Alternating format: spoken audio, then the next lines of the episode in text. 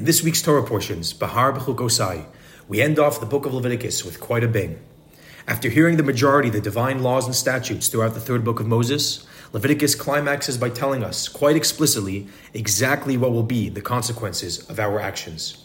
If we will follow his ways, we will be showered with blessings. If not, heaven forfend, we will be smite with scathing curses. Amongst the curses, there are many rays of light we can find sparkling through the seeming darkness.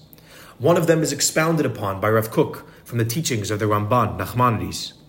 It says in chapter 26, verses 32 33, I will make the land so desolate that even your enemies who live there will be astonished. I will scatter you among the nations and keep the sword drawn against you. Your land will remain desolate and your cities in ruins. Nachmanides notes, when it says, V'shamamu aleha hayoshvim ba, your enemies who live there will be desolated, this is in fact good news. It proclaims that during all of our exiles, our land will not accept our enemies. Nachmanides witnessed this with his own eyes in 1267 when he visited the Holy Land and described it as abandoned and greatly desolate.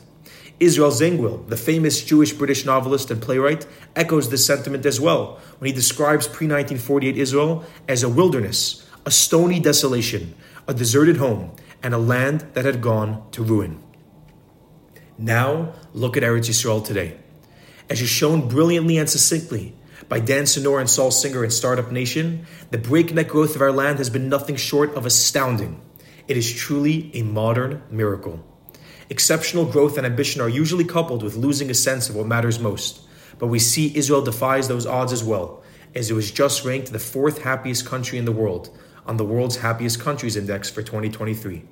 For context, the United States and United Kingdom were ranked 15th and 19th, respectively. God's promise is clearly coming to fruition as the land can feel that its people have returned, blossoming back to its former glory. Let's reciprocate with graciousness and love by uniting as a people. Shabbat Shalom.